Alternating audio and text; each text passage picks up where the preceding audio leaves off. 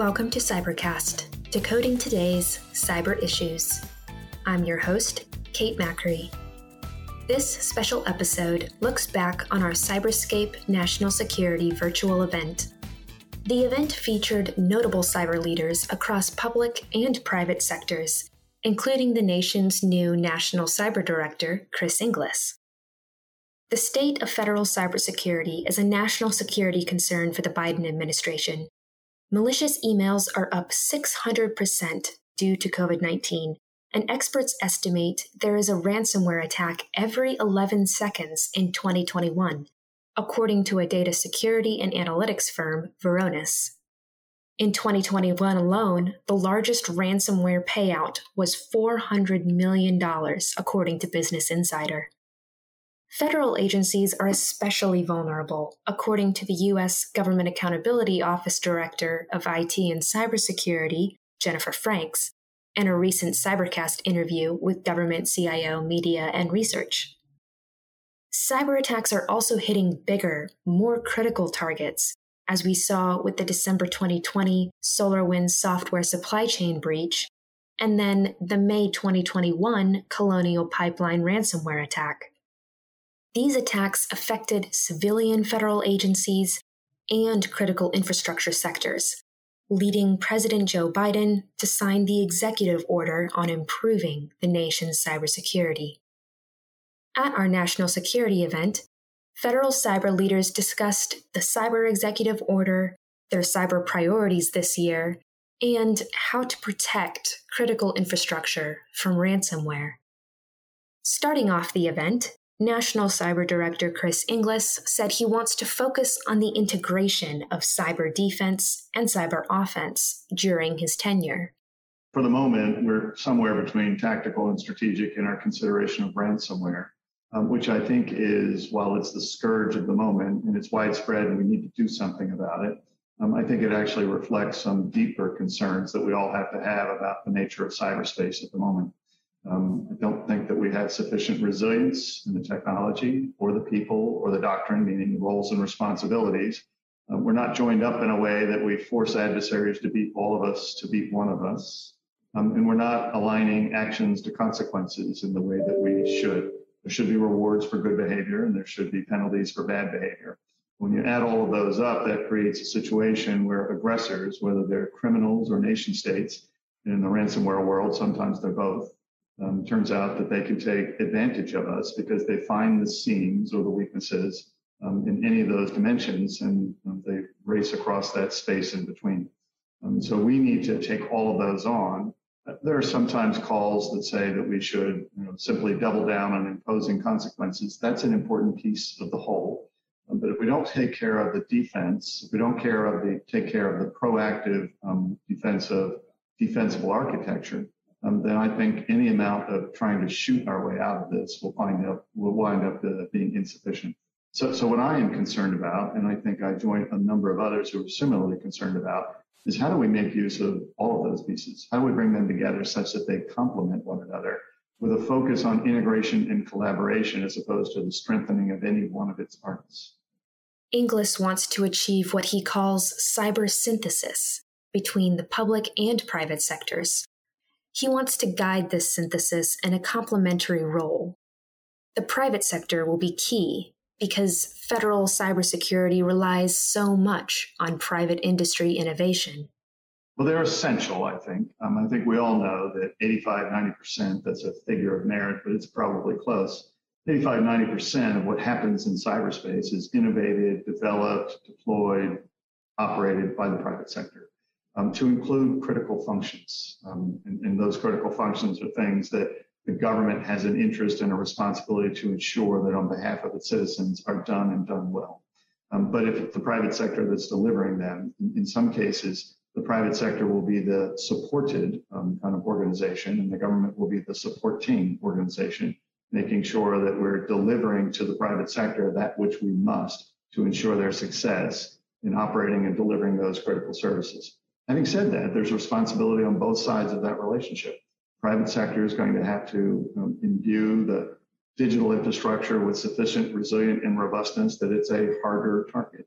Um, it'll never be made perfectly secure. Um, that that's uh, that's not something that's possible in this very dynamic world. And so we're going to have to then actually defend right that architecture. It won't defend itself, um, which is going to be in large part fronted by the private sector, to some degree supported, aided, and abetted by the government. And at the end of the day, we need to figure out how to use all the instruments of power that we have. Private sector has many, um, but the government has uh, several more. And we have to use those in a way that they integrate and kind of co-join such that we have a collaboration back to the original premise that I offered, which is how do we make it such that an adversary in this space needs to be all of us to be one of us? Um, that's not about simply connecting the dots of what we know. Sometimes we can't each or, or, or one um, kind of form a, a full thought ourselves with the information we have. We have to actually collaborate at the lowest possible level such that the insights that one party has can be uh, aligned and reconciled with the insights that another party has, and that together they form a dot, they form an insight that then makes a difference. Because adversaries, when crowdsourcing us, we might see part of it on one side of a barrier, part of it on another side of a barrier. It's only when we take those walls down, respecting privacy, respecting kind of proprietary interest, it's only when we take those walls down that we see it for what it is, a threat that holds us at risk in common. Key to improving federal cybersecurity is implementing the zero trust mandate in Biden's cyber executive order. Morey Haber, Chief Information Security Officer at BeyondTrust, said the federal security community needs more education around zero trust. So, when we consider zero trust architectures, we first have to make sure people are educated very well on zero trust. We use the NIST 800-207 uh, document as a guideline, and it is an easy read if you haven't looked at it, to basically form the architectural guidelines that everyone should be looking at. The reason being is that when you consider what we're dealing with today in terms of work from home and the dissolving perimeter and the transition to more mobile workforces, et cetera, we need a methodology to say, look, I can actually architect solutions that can be used anywhere by anyone but have the security that I need to assure that it is the right person with the right asset using those systems. And that can be everything from a remote system to a remote application to someone using it from their mobile devices. And this is more than just remote access. This is everything in terms of concepts of like least privilege, because you want to make sure that when someone is using those applications, they can't get those administrative rights or excessive privileges that are known to be attack vectors that potentially could harm our government resources. So we apply a lot of the best practices in terms of vulnerability management, security, least privilege, and we architect it in a way to do so. We have to remember zero trust is not a product. It's not something that you buy off the shelf. It is a methodology and architecture that is well documented to use existing solutions or new solutions in a way that we're not dependent on firewalls and network controls to provide the security. Once we do that, we can do the continuous monitoring, we can assure access, and my mission as a vendor is to help get that product out there. But as a CISO for my own company, make sure I'm using it too, because just like many private sector and government agencies, my employees are still working from home in large capacity, and I have to find a way for them to be productive and do their work well. Brian Conrad, acting director of FedRAMP, said he's working with CISA to support zero trust implementation at federal agencies. But federal agencies should keep in mind that cybersecurity, especially cloud security, is a team sport. We approach cloud security as a team sport. It's it's collaborative. You know, everybody has their part to play, um, and so you know we look at that understanding also that the the commercial entities that we that we deal with uh, you know cloud service providers and 3PAOs have a lot of talent in their organizations and and it's a multifaceted issue so you know what a 3PAO sees and what a uh, cloud service provider sees uh, may will en- enhance our ability to have a holistic uh, view of, of of of issues and problems. It's a shared security model okay? Um, there are things that when when an agency uses a you know comes and grabs a uh, a FedRAMP package, um, there are certain things that are that are known, right, and certain things that are that are uh, addressed in that package. But it's also you know reinforcing the the requirement that you know the agencies are or or the user let's say, um, has certain responsibilities with that too. Because you know, if if that and a big one is is uh, configurations, as as John mentioned, right? Um, we we need to make sure that you know the customer responsibilities are clear so when those when those cloud services are implemented within an organization that they are secured properly john sims senior technical advisor in the office of the cto at cisa stressed basic cyber hygiene. He said the federal cyber community needs to understand how data and networks communicate in order to deploy zero trust effectively. The one thing that strikes me is that, um, especially when we're talking about cloud and some of the uh, newer technologies uh, that we use in our environments, we have the opportunity to address some very basic uh, configurations in terms of like, you know, how we turn things on uh, and, and standardize the not only the protections but the visibility.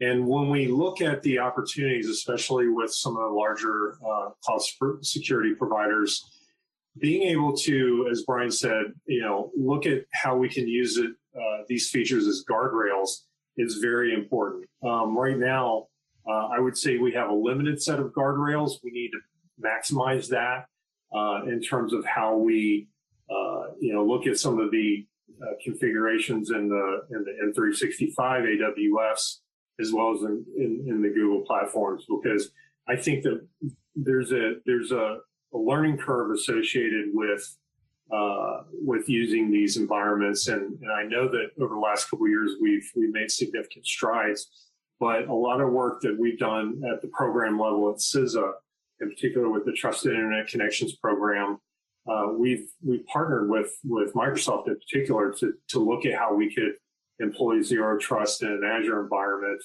uh, utilizing the TIC uh, 3.0, uh, you know, reference architecture and security capabilities. So we need to do more of that. Um, we definitely need to partner with some of the agencies that are that are really leading the curve uh, in how they're using cloud. And I think that the more effectively we can do that, uh, uh, the more quickly we can short circuit this problem and, and solve some serious problems.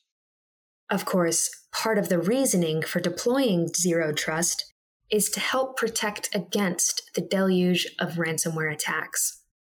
Matt Swenson, chief of the cybercrime unit at Homeland Security Investigations, offered a bleak assessment of the state of ransomware from a law enforcement perspective.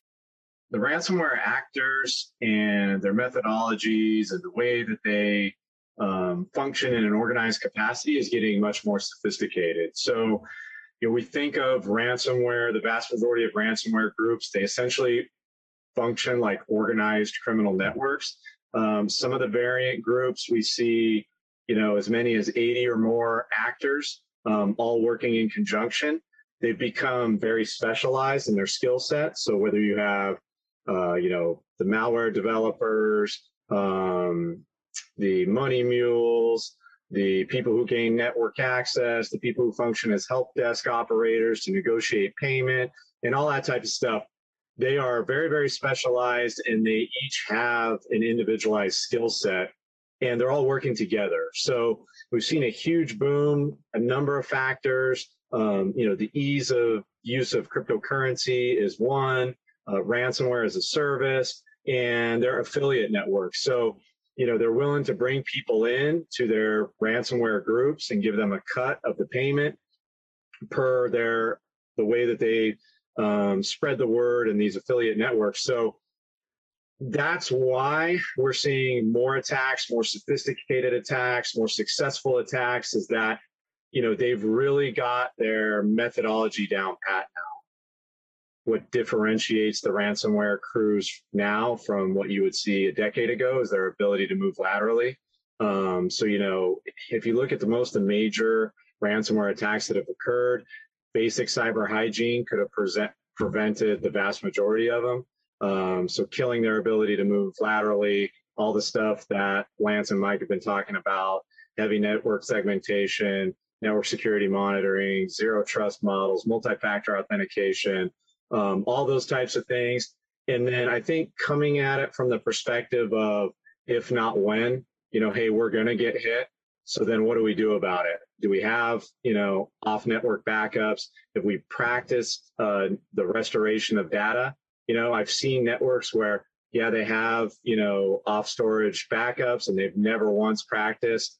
And then they start the process and it doesn't go according to plan by any stretch of the imagination. Um, and understanding that business continuity model of, hey, if we do have to restore from backup, what does an outage look like? You know, does it take us two weeks, three weeks in order to restore? Um, and I think that ransomware actors realize that they understand how painful two or three weeks of of downtime can be, and they adjust the ransom accordingly, knowing that hey, we're more likely just to pay it and be done with it than to go through a rigorous two, three week of downtime, which can cost the organization, you know, a painful, absorbent amount of money. Um, so all the stuff that both Mike and Lance are talking about, I think you start from the basic cyber hygiene, work your way up. And as you start to prevent just those basic things and get, you know, more and more secure, I think you do end up preventing the vast majority of, of these types of attacks. There's one small upside to major cyber incidents like SolarWinds and Colonial Pipeline. At NASA, Associate CIO for Cybersecurity and Privacy Mike Witt said these incidents are driving systemic change. So we put, I would say, we've put a lot of uh, protective um, uh, capabilities in place, uh, especially around our email, because uh, that's that is probably the most uh, uh, specific threat vector that's being attacked these days with ransomware. we've went very aggressive on um, what um, email we allow to come into our network, but we've also done the vice versa. We're also aggressive on what email we actually allow out of our network from that standpoint.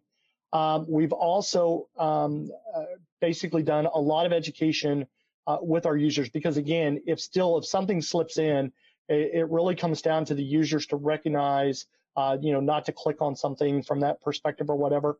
Uh, but again, we've got technology that actually sandboxes. Uh, I'll call it all the user clicks and everything like that. But we are running um, uh, very active. Uh, I'll call it red teaming against our network at all the time. That includes I, will throw our users into that red teaming.